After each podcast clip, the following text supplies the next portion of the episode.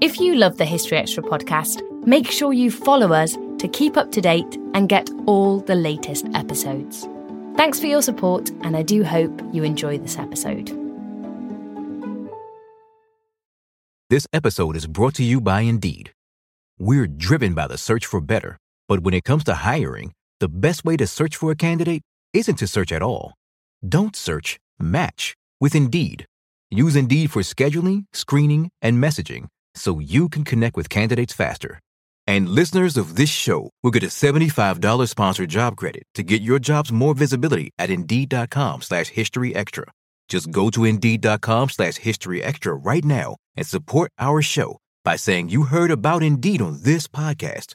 Terms and conditions apply. Need to hire? You need Indeed. This episode is brought to you by Visit Williamsburg. In Williamsburg, Virginia, there's never too much of a good thing. Whether you're a foodie, a golfer, a history buff, a shopaholic, an outdoor enthusiast, or a thrill seeker, you'll find what you came for here and more. So ask yourself, what is it you want? Discover Williamsburg and plan your trip at visitwilliamsburg.com. Another day is here, and you're ready for it. What to wear? Check. Breakfast, lunch, and dinner? Check. Planning for what's next and how to save for it? That's where Bank of America can help. For your financial to-dos, Bank of America has experts ready to help get you closer to your goals. Get started at one of our local financial centers or 24-7 in our mobile banking app. Find a location near you at bankofamerica.com slash talk to us. What would you like the power to do? Mobile banking requires downloading the app and is only available for select devices. Message and data rates may apply. Bank of America and a member FDIC. Have you ever spotted McDonald's hot, crispy fries right as they're being scooped into the carton? And time just stands still. Ba-da-ba-ba-ba.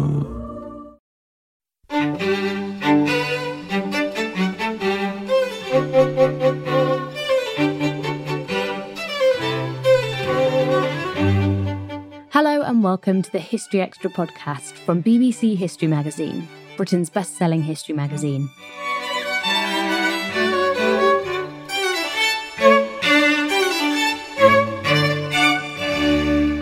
I'm Ellie Cawthorne.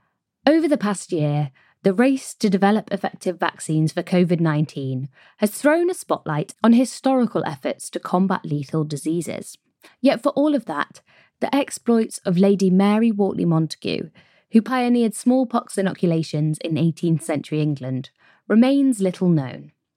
A new book by Jo Willett highlights the life of this pioneering scientist, feminist, and woman of letters. Here, in conversation with our production editor, Spencer Mizzen, Jo tells the extraordinary story of a woman who changed the course of medical history. Your new book tells a remarkable story of Lady Mary Wortley Montagu.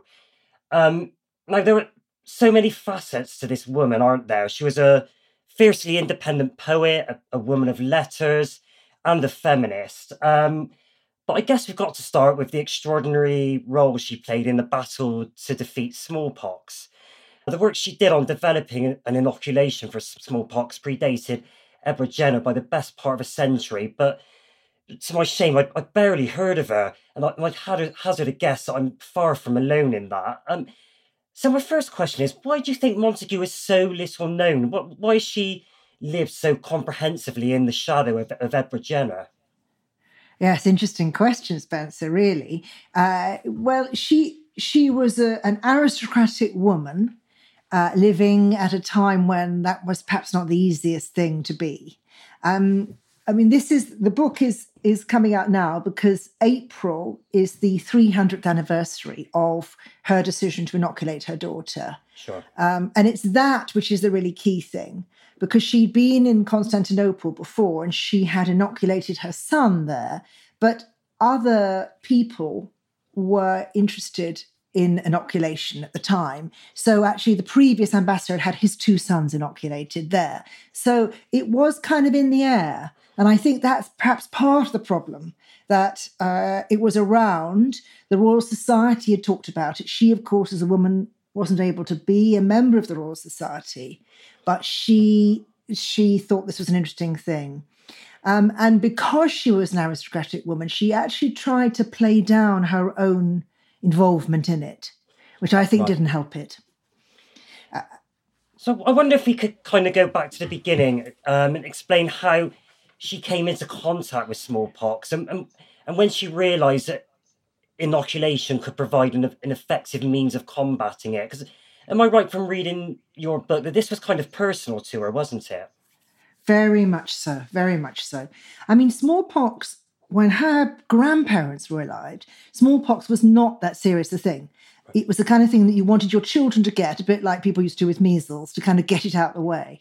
But by the time she was an adult, it was had got more and more serious. And she had a beloved only brother who at 19 died of smallpox. And that was a, a terrible thing. And then the following year, she got it herself. And you know, you were you wouldn't necessarily survive. Only one in three people died. Right. Um, so it was a huge thing. Her getting it, she got it very seriously, um, and um, the people in the press said she was going to die. The, the outside the street they put straw down to quieten the horses. She did survive, but of course she survived pockmarked like people did. Right. So she, she totally lost her looks.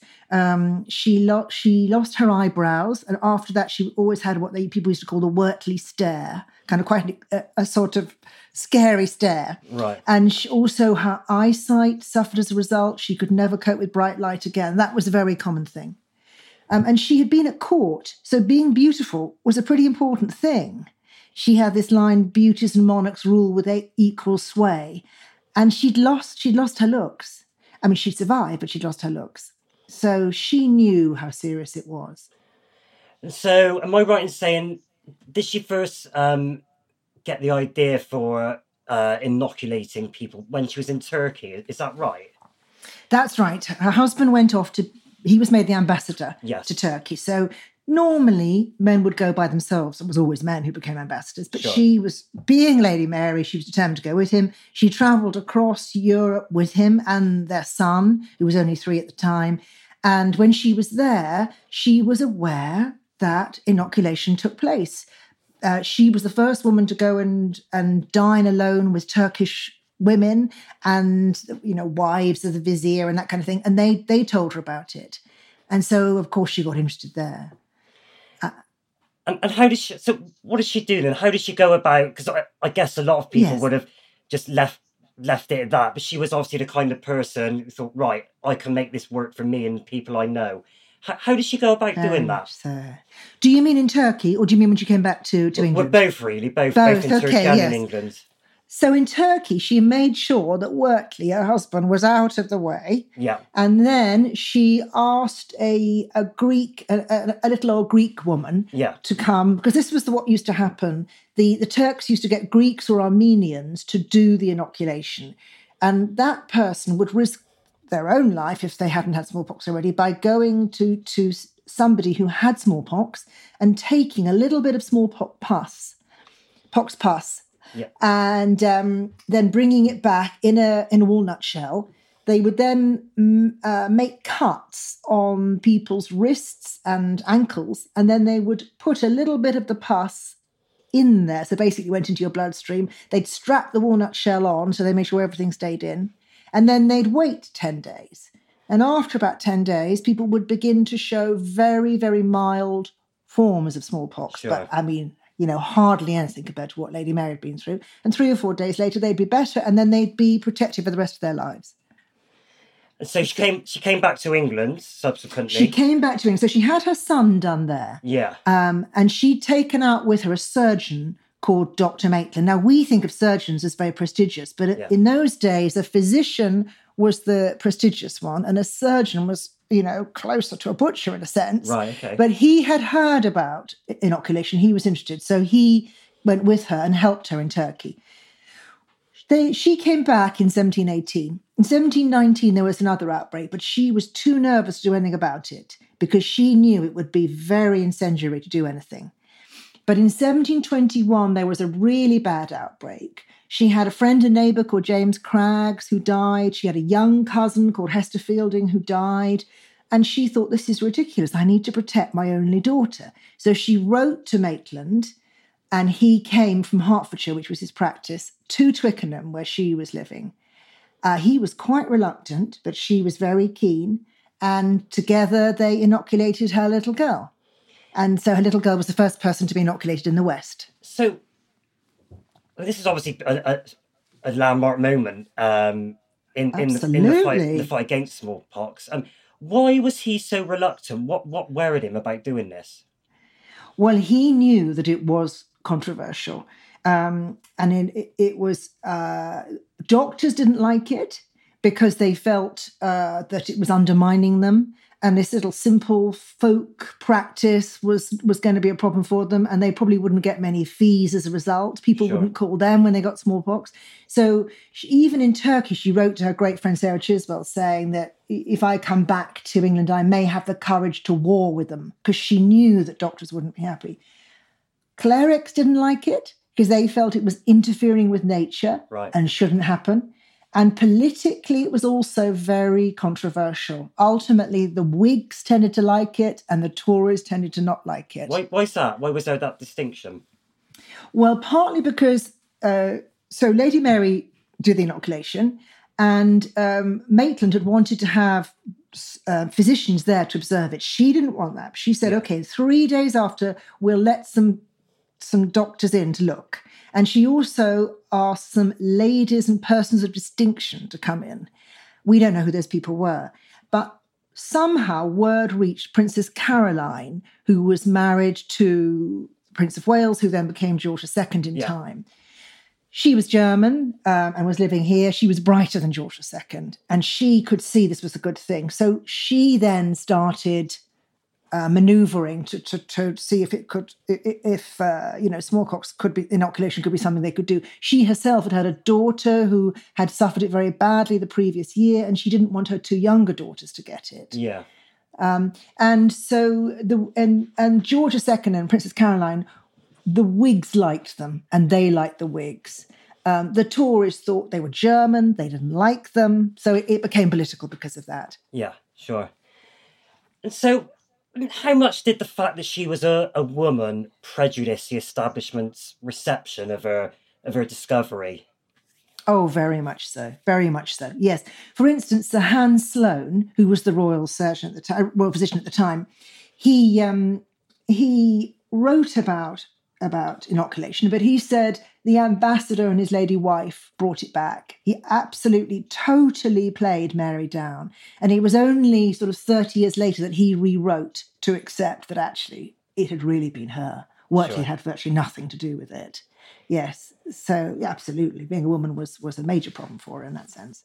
And, and before inoculation, I mean, what what did the medical establishment do to combat smallpox? I mean, what what were the treatments? There was virtually nothing you could do. Right. Um, you there was some dispute about whether you either kept people very hot or you kept people very cold, and um, neither made any difference at all.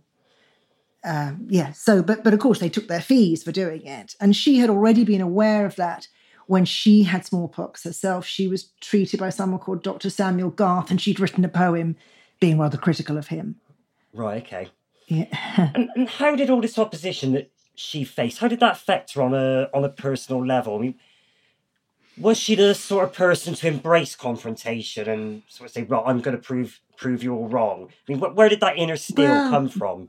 she she was a controversial person definitely Right. and she she she liked controversy um in her whole life you can see that you know she she's quite marmite she she had you know big passions with people. She fell out with people. She very much knew her own mind. But having said that she said that every day of her life she regretted having done what she did because it was so controversial um, Oh, right, and okay. yeah, yeah. And um, after the inoculation, when young Mary, her daughter, was was a little girl, they spent their time going around in the carriage off to aristocratic households because they were invited to inoculate. And young Mary then wrote about how she remembered the significant shrugs of servants and the way people kind of booed the carriage as it went by. It was it was very difficult. But did she feel vindicated by the end of her life, or, or, or was it a case of it, it, was a battle not worth fighting? Well, sadly, I don't think she ever really got the praise for it. Yeah. Uh, she lived abroad for the last 25 years of her life and only then returned to London right at the end. Uh, and uh, uh, yeah, people by then were praising her, um, but she was she was sort of quite famous just for being her, not necessarily for inoculation, because she also was a writer and she was she was quite a character. And by the time she returned to London, her son-in-law was the prime minister. So um, you know, she she moved in great circles anyway, really. Sure. Now, how I mean, how significant do you think her work in the eventual victory over smallpox was? I mean, is it fair to say that no Lady Mary, no Edward Jenner, or, or is that kind of overstating it? I don't think it is really overstating Spencer because um, what happened was Je- what happened was um, the the medical establishment accepted it, but they were still determined to medicalize. So they insisted on bleeding and purging and pe- putting people on restricted diets before they were inoculated. Uh, and sometimes when people died, which they did, it probably was because of the bleeding and purging. But of course, no one could prove that. Um, and so Edward Jenner, as a young, as a as a child, went through that whole process of having to be bled and purged, and he had a really terrible experience. And it was because of that that he thought, I really think I need to do something about this. There must be a different way of doing it. And he made the mental leap to realize that um, uh, dairymaids didn't get smallpox and worked out that was because they were getting cowpox. So he Okay. then introduced cowpox into people rather than smallpox, in effect. Sure. So that's a simplified way of explaining it, but that's that's what happened really. Yeah, so I think you can say without Lady Mary, if he hadn't been inoculated, he wouldn't have thought he wouldn't have made that leap. Still to come on the History Extra podcast. Into her life came Francesco Algarotti, who was Italian. He was the same age as her son. Um, so she was in her 40s, he was in his 20s.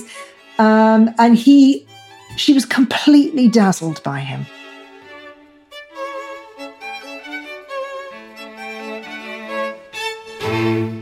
We don't always realise just how much our negative thoughts and experiences stick with us and weigh us down.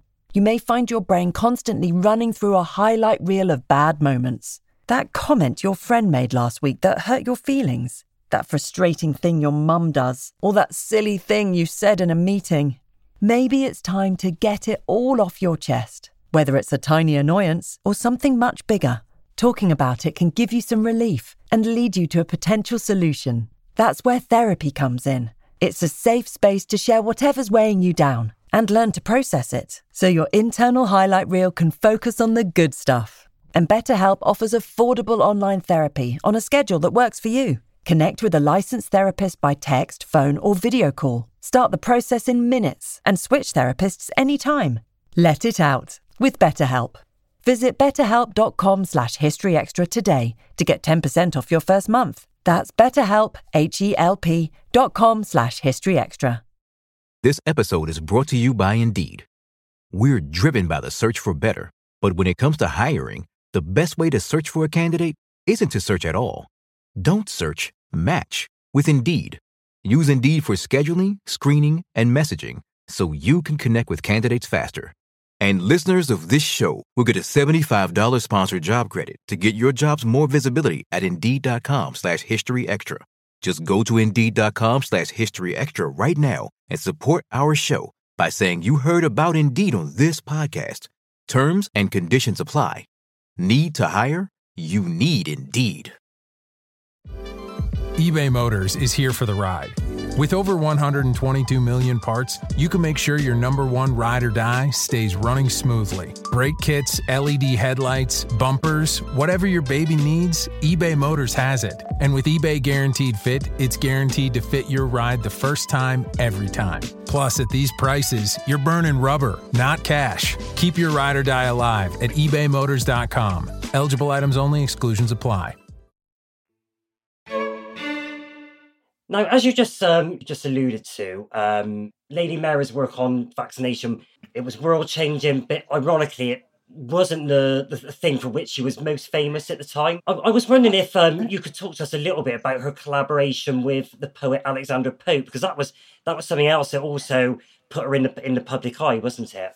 Yes, of course. Yes, yes. So as a young woman, she a young married woman, she came to London and she kind of fell in with a group of sort of the writers and thinkers of the day. So people um, like um, uh, Congreve and John Gay, and she became best friends with Alexander Pope at that time. And they collaborated on, on writing poems. I mean, as an aristocrat, she didn't need to, and in fact, it wouldn't be a good idea to be published. But she collaborated with Pope and Gay on a, a series of poems um, that unfortunately then were published. Right. Um, and so uh, that wasn't great for her reputation at all. Um, uh, and one of them actually was about smallpox. Was, was so normally it was a series of seven poems that kind of, and each one was to do with the, the day of the week, and the final one was uh, traditionally because um, they, would taken the idea from Latin poems was uh, about death. But she wrote one about smallpox, which shows again how important smallpox was. But anyway, so so they were great friends. Pope was uh, very different from her. He was middle class. She was aristocratic. He was Tory. She was Whig.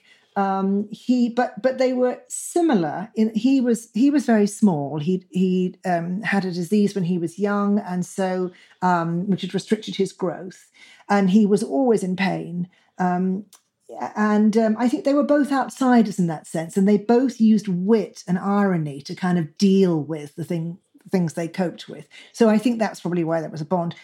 So she went off to Turkey. He gave her a, a red leather bound copy of, of their poems when she left.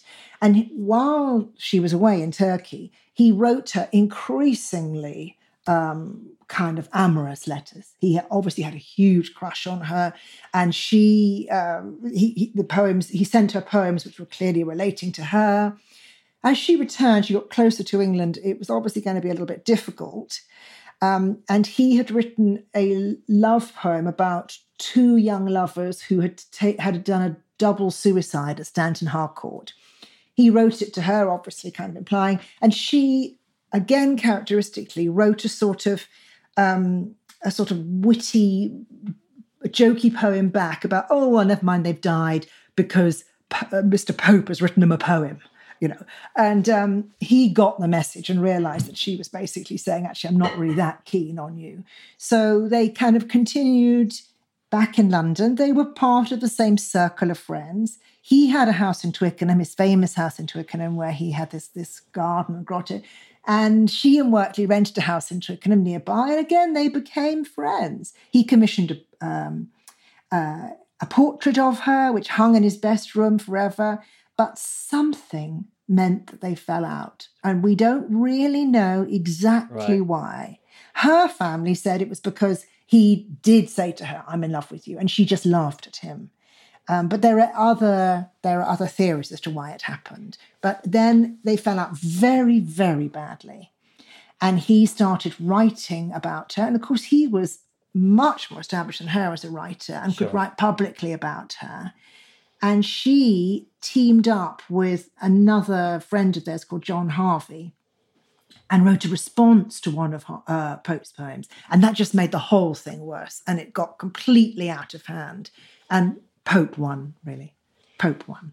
And, and what did that do to her reputation?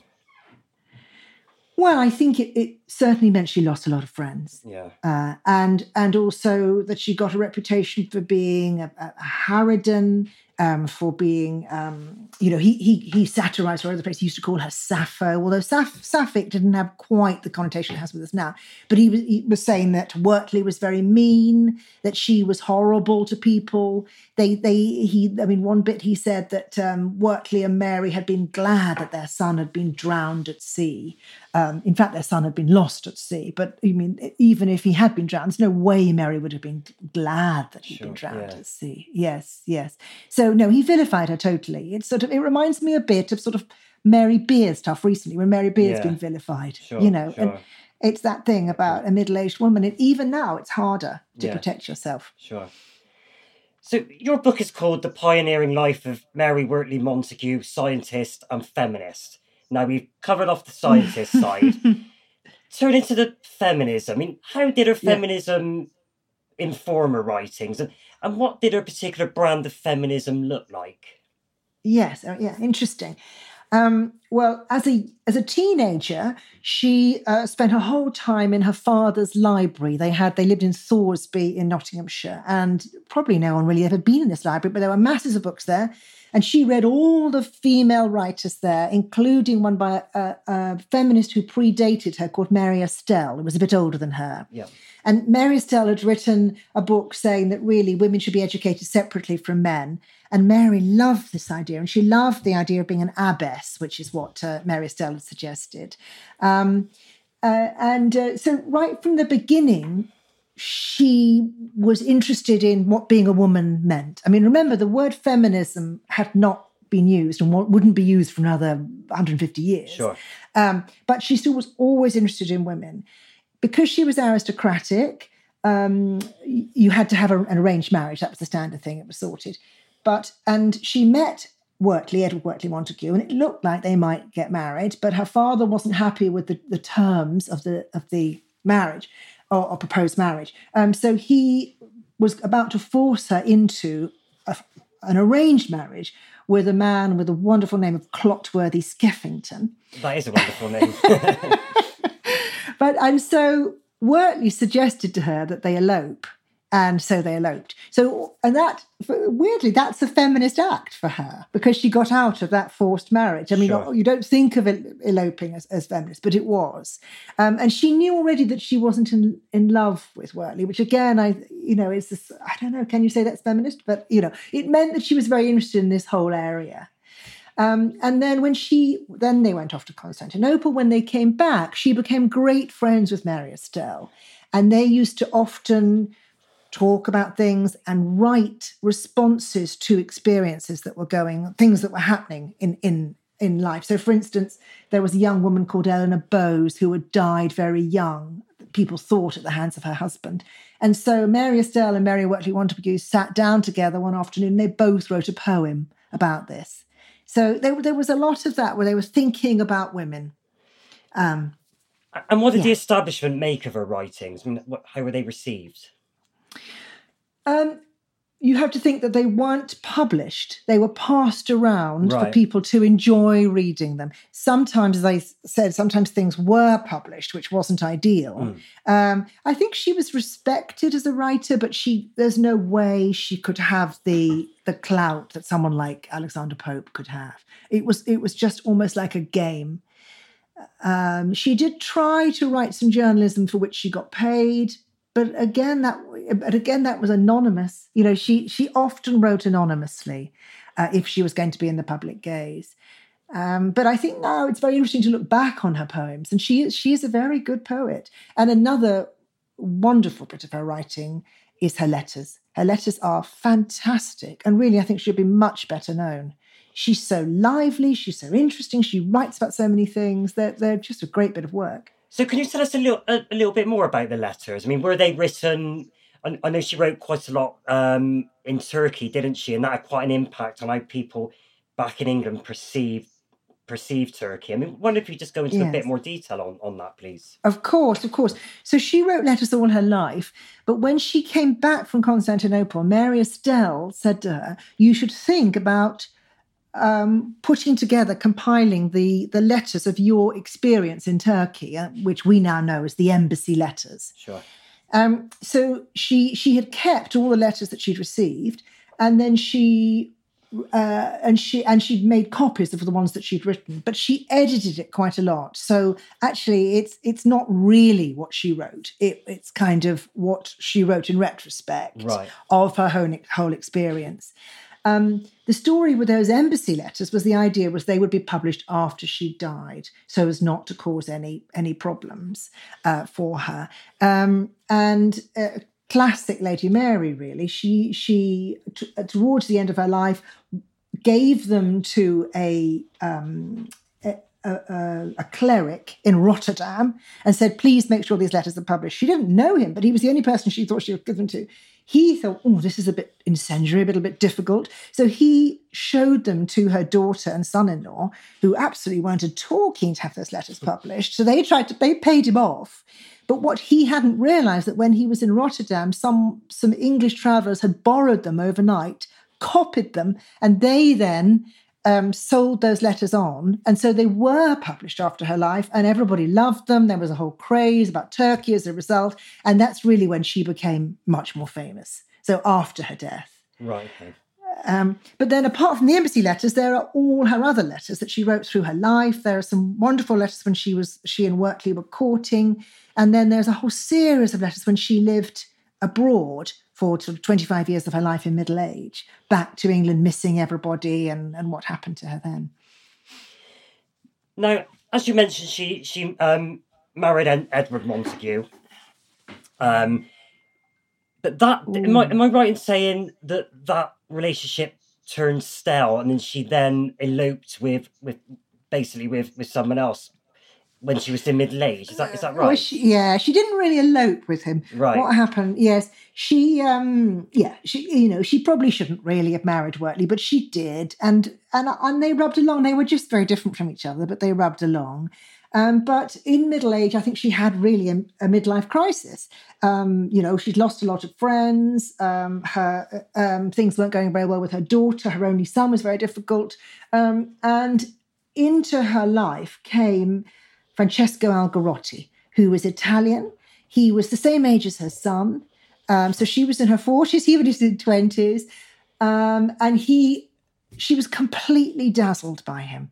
He was intellectually fascinating. Um, she loved Italian anyway. They could converse. He was very courteous to her. He, he wrote about how wonderful she'd been about smallpox. Um, and she fell completely for him. He was very sexualized he, unbeknown to her, he was bisexual. Uh, and he started having an affair with her friend John Hervey, who, who um, John Hervey, who, who she'd written the um, the, the, the poem to about Pope. Um, so, um, and I, my, you know, you, you, I can only surmise, but I think that Algarotti just basically went to bed with everybody he met, right? And so he just he just seduced her, and she was just overpowered by her feelings towards him. And her poems, she's normally, her poems are so full of irony and sarcasm. And her poems there are just totally full of emotion for him. But he, you know, was not only having an affair with Hervey, he was having an affair with about six other people at the same time. Uh, and so um, he then went off to St. Petersburg um, uh, to, to the court there. And she then came up with this idea that maybe they could live together in Venice. Right. And so she set off to Venice to do that. Um, and assuming that he would follow her, he started having an affair with Frederick the Great and really wasn't so keen to meet up with Lady Mary. Right. He sounds like quite the character. he really was. Yeah. He really was. Yeah. It's hard to find him very likable because he hurt her so much, Sure. really. But then also, she seems so vulnerable. You think, what are you doing? You're Yeah. fooling yourself. She pretended to Wortley and all her friends that she was traveling abroad because of her health. But in fact, she was heading towards Venice. He never actually made it to Venice, but they did finally meet up together and spent a couple of months together when it became evident that really that was the end of the relationship. Sure. And then she stayed on. She stayed on in, in Europe. Did you warm to her in the process of, of writing your book? I mean, what kind of woman did you discover in your, in your research? I, I really love her, Spencer. I think she's fantastic. She's such a character. She's so vibrant. She seems to be so much for me a woman for now. I mean, I think she should be as well known as Virginia Woolf or Mary Shelley. And you're right, we don't really know about her. I, I didn't know about her until I, I started reading her, looking into her. Um, so I, I do warm to her. I mean, she was a terrible snob, which is difficult. As, as I say, she rubbed people up the wrong way. She often got things very wrong, um, just plain wrong. But she's always fun. She's always fun. That was Jo Willett. Her new book, The Pioneering Life of Lady Mary Wortley Montagu, Scientist and Feminist, was published by Pen and Sword History in March. You can find a link in the episode description of this podcast. Jo is also writing a feature on Lady Mary, which you can read in an upcoming issue of BBC History magazine soon. Thanks for listening. This podcast was produced by Ben Hewitt and Jack Bateman. Tune in tomorrow for the latest episode in our Bayeux Tapestry series.